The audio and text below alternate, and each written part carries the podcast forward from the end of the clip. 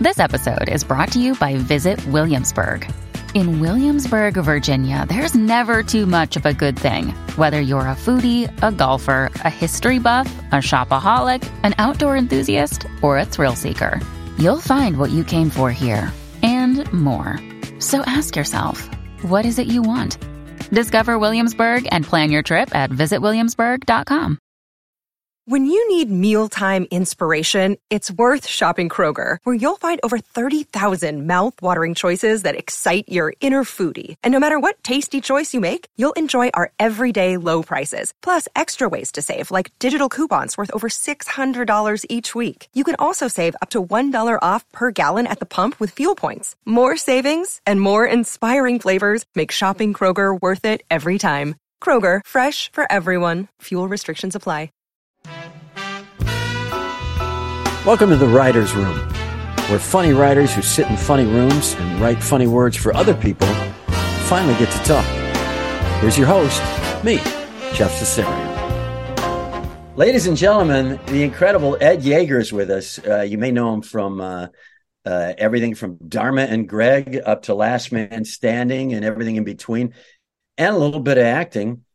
Uh, Ed, how are you today? You've got a some sort of a tropical you have a weak tropical live plant and then like a bath towel looks like. Well the, the, the, plant came from ikea and it was like two inches tall when i got it two years ago. So you've look done at it a now. great job with it. Look at it now. Yeah. i uh, the uh, the mural i stole from my last show it was um, they used it uh, they used it in a scene, nice. and I I asked the producer if I could have it for my office.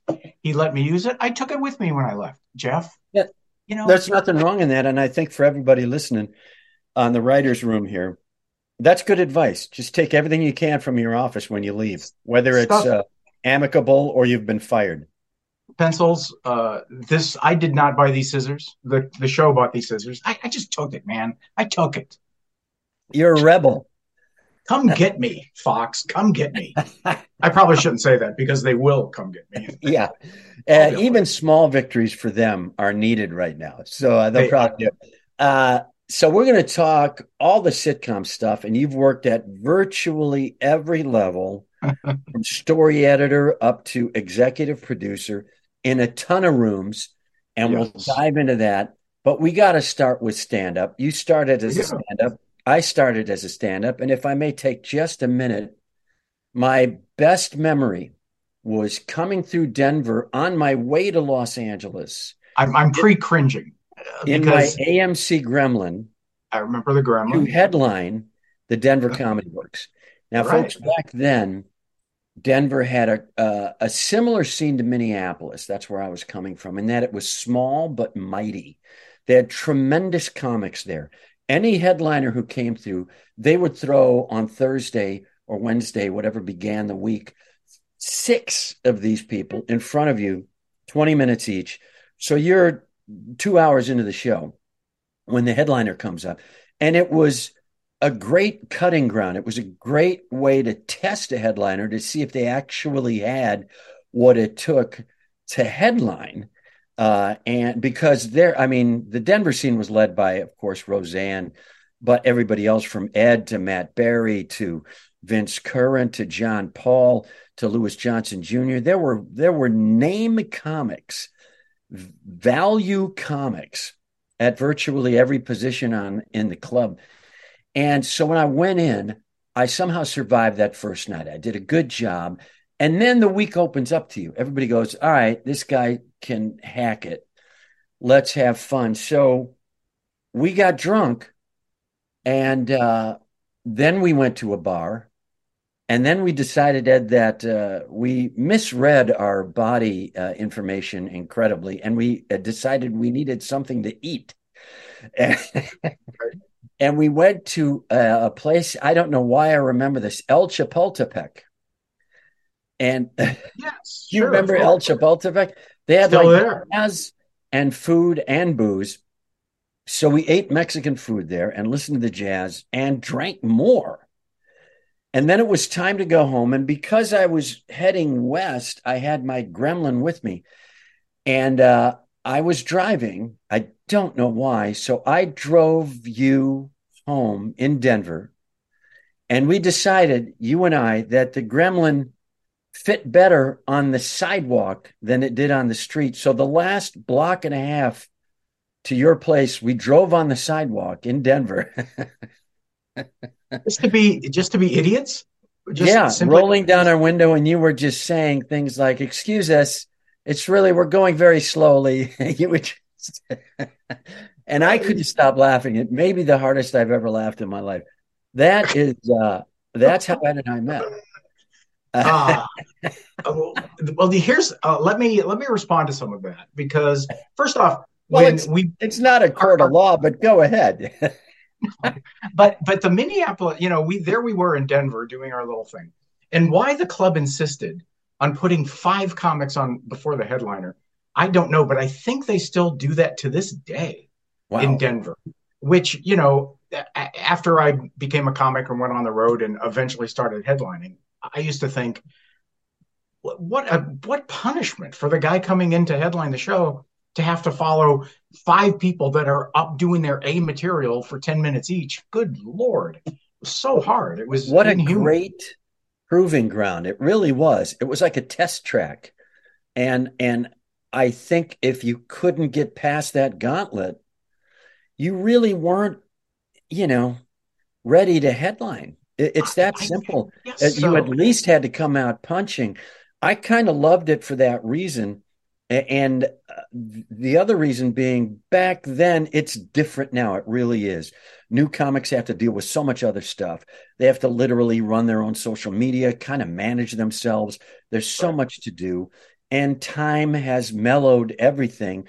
There's much less F me, F you, fuck me, fuck you kind of. thing. There's much, I, you know, when you or I would walk into a club in 87, you would have to go, okay, I'm as funny as anybody in this room. That's the way you had to think in order to survive. I, I don't think right. that eh, is necessary anymore. There's so much diversity in comedy in terms of styles of comedy, let alone people. That's cool. Yeah.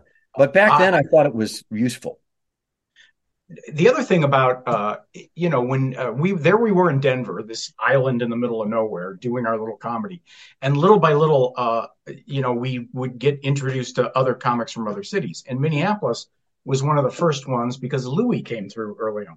Right, Louis and Louis Louis was of course beloved immediately, and right. Uh, then he ushered in the rest of the Minnesota or the uh, yeah Minnesota guys. Yeah, and and this the scene you guys had there was way more professional than our scene. You had Dudley Riggs, who was just I, I'd never met the guy, but it seemed he seemed to create um, uh, a uh, an atmosphere there that was that was really professional. You couldn't. Well, he did. He was all improv until Louis sweet talked him into doing stand up at one of his theaters while the road company was out touring. That's how Dudley got into stand up. The rest of it wow. made Denver look like Vegas. I mean, the rest of the stand up scene in Minneapolis was the original club, Mickey Finn's, was in the Steam Fitters and Pipe Fitters building, Union building. yeah. Then Scott Hansen opened a separate room on the south side of Tune, the ca- uh, south side of Minneapolis called the Cabaret, which still smelled a little bit like an auto garage. So you knew what they what it came from. So to hit a Denver with a stage and lights and you know, yeah, I, I guess so. regardless, it was uh, it was so cool though in in the early '80s, uh, and just everybody kind of starting to understand there's a, a bigger world out there and going to different clubs. I mean, I remember when Roseanne and I drove to Kansas City to work. Uh, room, Stanford and Sons. Stanford. Stanford and right? Sons. The the coat yeah. closet, that little room upstairs. that little room upstairs, and Nastor was the king of KC. Yeah, and he was a terrific act.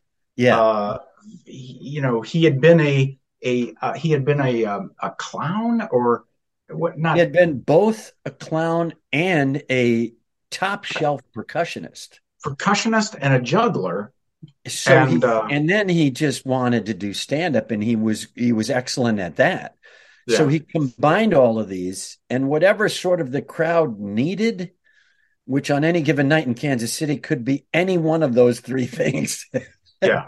he no, had he was, he space. was masterful the way he yeah. uh, the way he controlled an audience. He was just great at it. And his material, I don't even remember his material, but his his just his presence was yeah. was um, anyhow. That's my way of saying that it when people started coming to our club, uh, that's when we started realizing, oh, there's a whole bunch of different styles and types out there, and and uh, it's so when you know when you talk to anybody about stand up in the '80s, you think back of, on it, and it was it was great, but at the same time, it was almost too easy because every club all of a sudden had one comedy club, and they all had to hire comics, and you know if you had 10 minutes they would hire you to be an opening act and yeah there's it's the anomaly instead of the norm. We didn't know when we were in it. But when you look back at the history of show business from vaudeville and previous, you could probably all the way go all the way back to Shakespeare. The bottom line was put asses in the seats. That was the bottom line. And right. it then took over again mid 90s when the sort of stand up boom after about 20 years kind of began to peter out. But in that 20 years, it was so unusual and so precious in a way to right. have a club that just featured stand ups. People would go to the club without knowing who was they were even going to see. Right. so, so but they wanted to be there. 15 to 20 year period that was the oddity. And then when that kind of washed out and you had to go, oh crap, man, I should get a mailing list of fans or something. I did I miss it? How did it, you know? It was it was gone. But everybody that came to a club was so happy to be there because it was it was in the zeitgeist. It's what you did. If you could go to yeah. a comedy club, and the audiences were just buzzing, and they were so happy to be there, and they were packed. And it, you know, I say that it was it was like you know you could be like, hey, what about these airports? Laughter, laughter, laughter, laughter, laughter. No, am I right? Jeez, they're crazy. Laughter, laughter. They just wanted to be a part of it so bad that that uh, a lot of people could get by with uh, shitty material like me. Uh, no. But it was also, um, but what a time! I always describe it as yeah. it was like it was like popcorn because all of us there were thousands of guys and and a handful of women. There were so few women in it, but but one by it was like popcorn because one by one the kernels you were standing there with, boom, would just get famous like Roseanne or uh, Louis or yeah. A. Whitney Brown or Dennis Miller or Drew Carey, yeah. Ray Romano, boom, boom, boom, boom. Just different people that you were on the road with a week earlier in a condo. Yeah. Working in St. Louis, suddenly you were on Carson and then they were famous. It was yeah, it was an amazing time. It was easier on the stage from everything you're saying. And uh and easier with an audience less so, I think, in some respects than today behind the scenes, because the only way to really pop that popcorn was to get on that one show, The Tonight Show. Mm-hmm. So that end of the funnel is so teeny, and the top of the funnel is huge.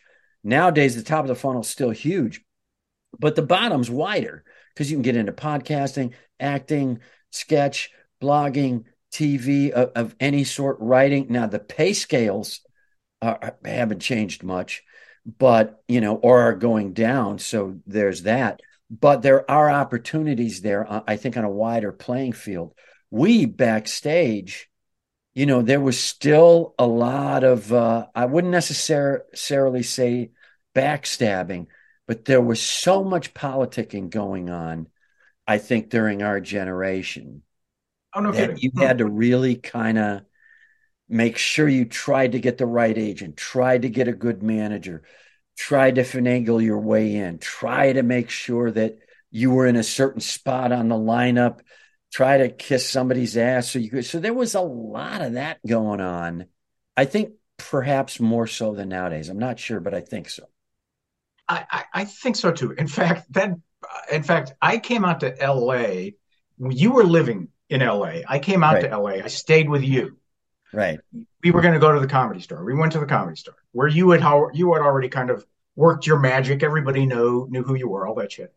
And I was so disturbed by the scene there, and continued to be. It, it was just. It, it just seemed like well, it's just like what you described. Everybody was so protective of what they had. Yeah.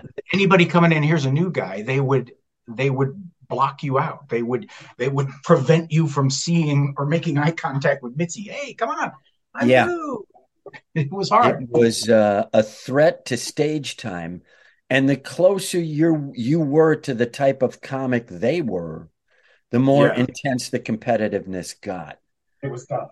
It was too bad. Uh, but we both survived it.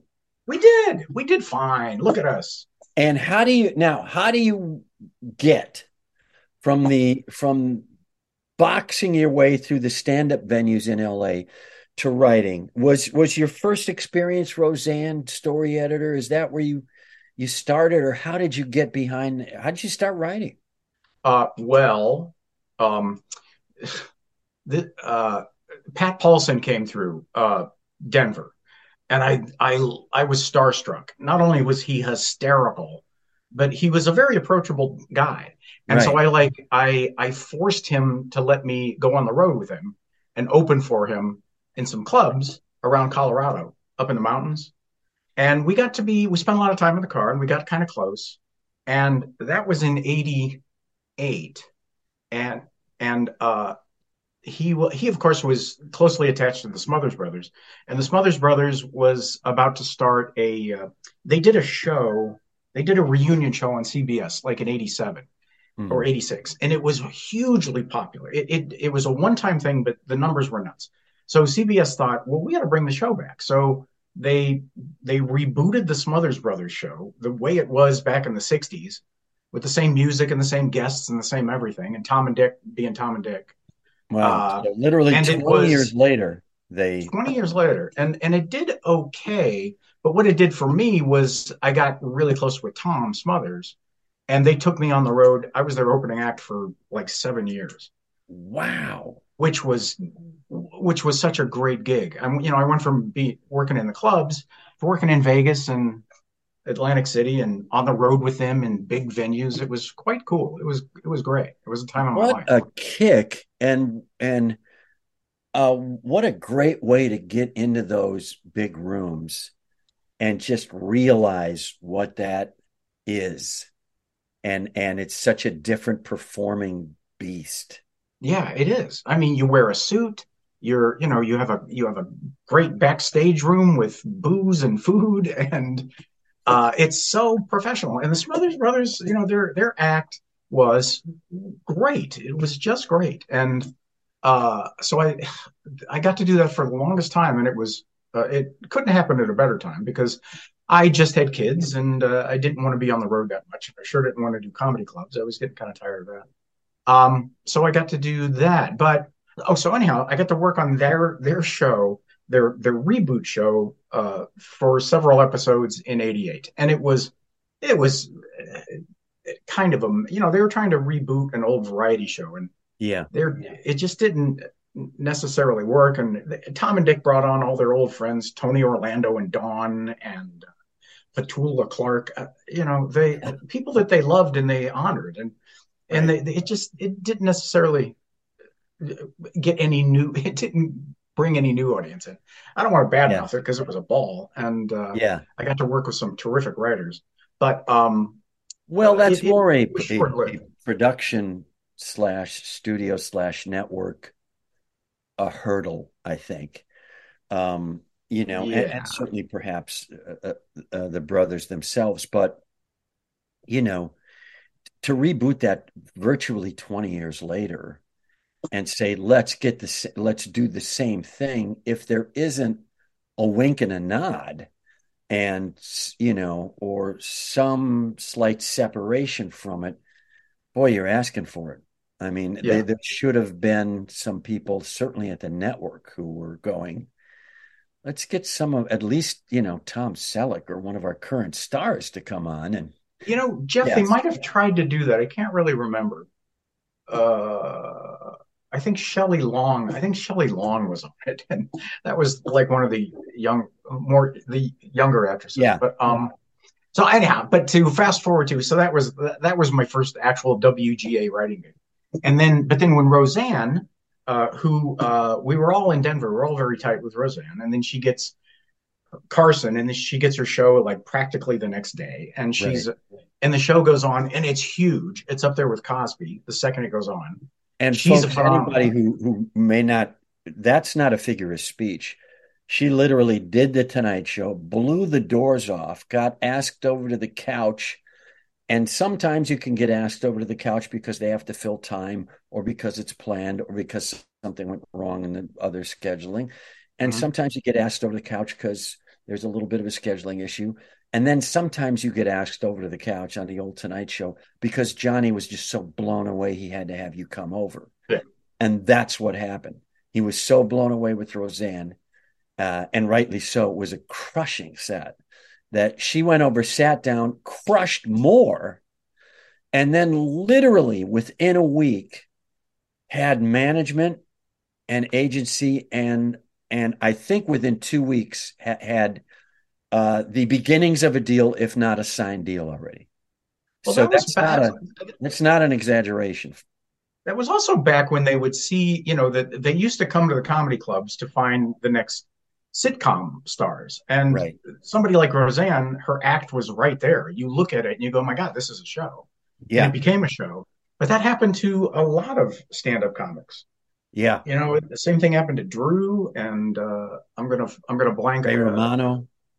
Ray. Uh, certain Tim, certainly Tim, Tim Allen. Allen uh, although Tim did not uh, go through the Tonight Show, he could not get the Tonight Show stylistically they, they just didn't think he was going to add up on the show so he went a different route he yeah. really used his showtime special his first one and smart management uh, baker messina and jimmy miller and those right. guys took that and i think he may have been the first guy who did not have to make that Tonight Show ladder in order to get a pilot deal. That's interesting. Yeah. Yeah. But most um, everybody else, uh, Brett Butler, everybody came up and, you know, were, were, were uh, Paul uh, Rodriguez, you know, everybody was hammering that. It's, it was the yeah. way to get it done. Yeah. Um, Shirley Hemphill, I don't know if she did yeah. Tonight Show or not. She, she might have done it, but uh, yeah. it, um, oh, that was I was going to that was leading me to something else about so Roseanne. So what? So, so Roseanne comes on the air. She gets her thing, and you are able to write on the show. Well, I start I start begging her for a job on that show like almost immediately, and it took the longest time. I mean, I literally I snuck on. I, I was in L.A. It might have been when I was with you, Jeff, uh, staying at your place. Um, I had written a spec script, and I'm sure I'm sure it was horrible, but I snuck onto the Radford lot. That's when back when the the Radford lot that is now studios used to be like woods, and they they shot uh, Gilligan's Island there, but they also shot um, Falcon Crest. Falcon Crest. Falcon and I Quest. and I sneak on. I, I go between some gates and I walk up to where I think Roseanne's office might be with this spec script and I get there and everybody's on stage and I'm too uh, timid to walk onto the stage, but I left the script on Roseanne's uh, couch and thinking, I'm in, I'm in.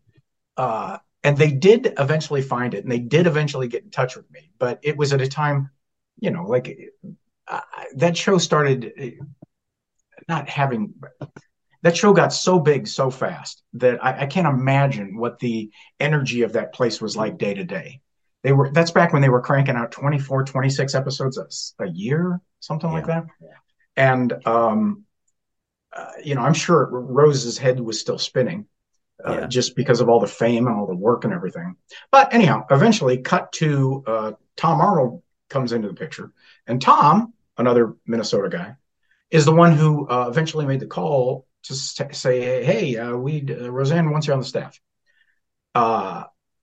which was great. It was that's terrific. that's huge. Yeah. But I didn't get on the staff till I think 94, which was like their season 6 or 7. So I came on fairly late in the run. uh, and they hired Matt and I, and they they we didn't know at the time they were doing this, but they made us a team to save money. You and Matt so, Berry.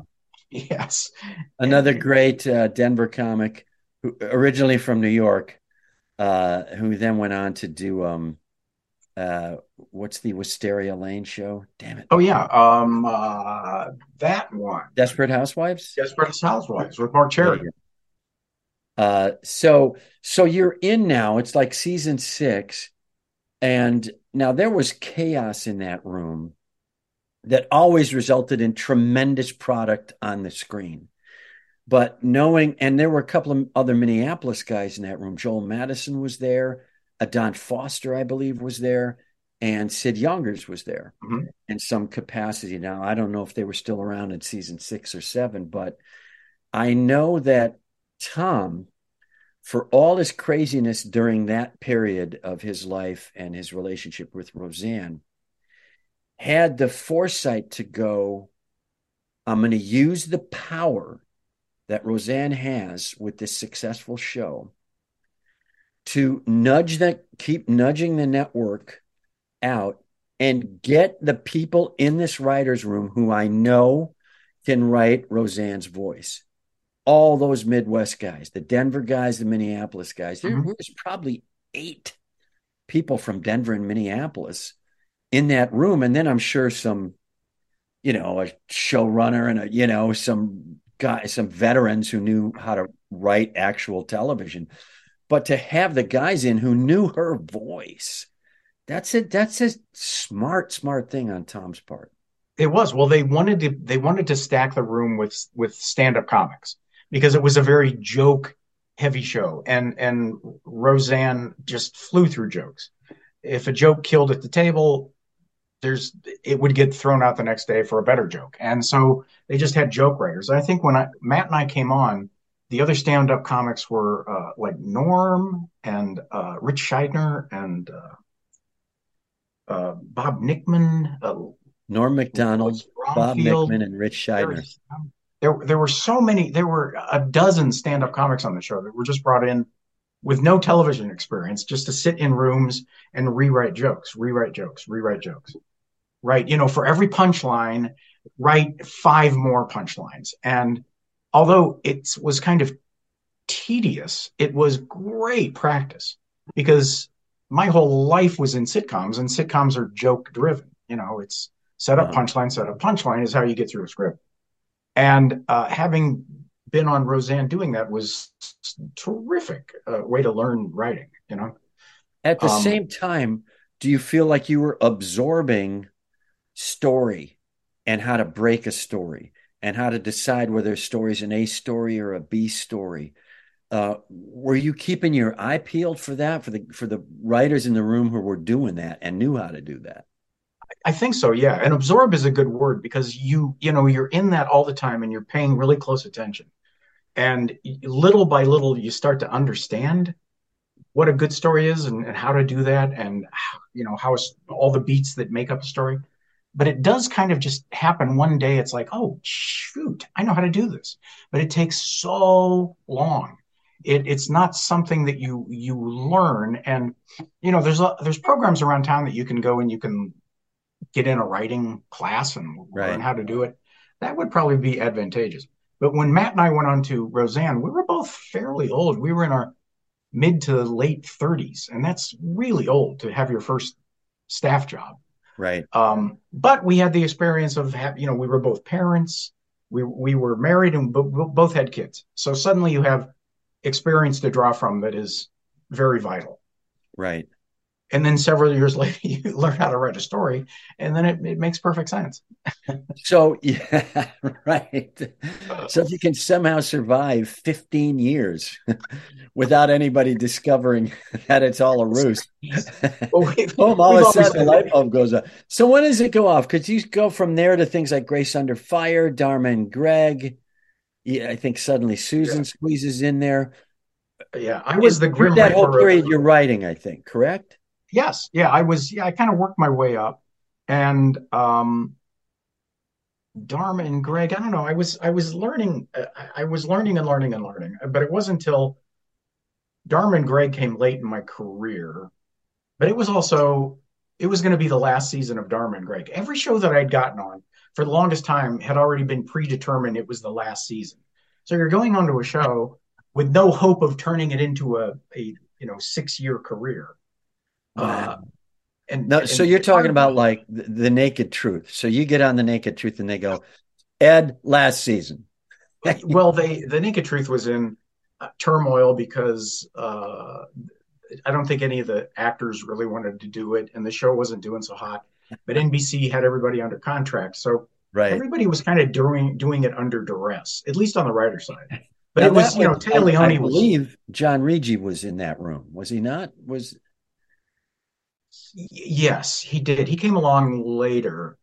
Uh, and they were and writers were just it was just a revolving door, and it was just one wow. of those jobs that there was a ping pong table, and you played ping pong till dinner time, and then after dinner you'd knuckle down and start working on the next day's draft. It was just one of those shows where that was the schedule. So every night was midnight, and it was an exhausting way to try to write a show. But you know, it did. We we did it. It was okay. It was working with Téa was great. She was marvelous. Holland Taylor was on that. She was out of this world. So, now, is there a part of you that I should say? How is the internal emotional balancing act? Because there has to be a part of you that's like, this is insane. We should be able to write a script, a better script, in a shorter period of time in a more efficient way. And at the same time, there's another part of you going, I'm meeting quality people, including including quality writers who are going through a revolving door and quality actors and stuff. That kind of stuff drove me insane. I could not balance it. The the writing side of it drove me so crazy that it couldn't get done. That I, I what little social skills I had dropped away, and I I I, I couldn't meet anybody to do anything. I did not network. Put it that way. How were you able uh, to survive that? Well, I didn't have a lot of choice financially. I I, I couldn't up and leave. I had to sit around for however long it was going to take, and uh, it, it, was just NBC and uh, Brillstein Grey, I think, was the studio. Right. They were just being real wishy washy about the scripts and the shows and okaying stuff and throwing things out. And so, but that's not uncommon in sitcom writing. I mean, uh, to uh, you know, to go to a a Wednesday run through after a Tuesday table read, and the run through stinks, and the head the showrunner comes back from notes and says we have to do something else. None of this works. We have to start over. That's that's crushing because now you have to break and write a story in a in a manner you know and have it ready for the next day for the actors to come in and start rehearsing. Wow. So, uh, but you know, you mentioned something about you know, what do you do in that situation? It's it's pretty much it, it's on the shoulders of the showrunner. The showrunner is the person, as you know, who takes the who takes the bombardment. They're kind of standing there alone and uh, attempting to please everybody above the line, the actors and the studio and everybody, and all of their writing staff, and with wanting to do the best for the crew too, to make sure that they aren't working their brains out and uh, getting home at a decent time. Uh, so I don't know why that. The, I don't know why I started lamenting about showrunners and what they have to go through, but that's a tough job. Showrunner well, because you were. I think you were absorbing it at that time. I think it was. I think that first of all, there was something inside of you um, that you were drawn to that. There was an affinity. Perhaps it wasn't even conscious yet just your personality and what you had naturally in your head where i mean you didn't pop up one day and go hey i can run the show. You just are you just had a personality i believe that lent itself to being a diplomatic uh, but effective showrunner and you be, you began to feed that. That's honestly what i think. That's very wrong. flattering for you to say. And i think it is i, I well especially as you know being a stand-up comic all those years you were the you were the one in charge. You you write and direct and perform in your own show, and uh, if you do it well, you you make a living. Um, uh, which you and I both did. I think we did okay. Yeah. Uh, but and when you're on a show, you you sit back there and you go, you know, like if you're the new guy at Target, you go, I could run this store. how hard is it? I, I could, I know so much more than the guy that's running the store. And then you get a chance to be a showrunner. It's like, holy shit, I there is nowhere to hide. There's you don't get any shade from anybody else when you're a showrunner. Yeah. You have to answer questions all day long, and, and, questions big and small. And you you know you get to the point like I you can't ever say I don't know because it's your job to know. And if you don't know, you better pretend you know, or else uh, you're going to piss people off. So. but you know, when Matt and I got on Roseanne, we, we we we were looking at that, going, "How hard can this be?" And then both of us got to find out, oh, it's really hard. It's quite hard.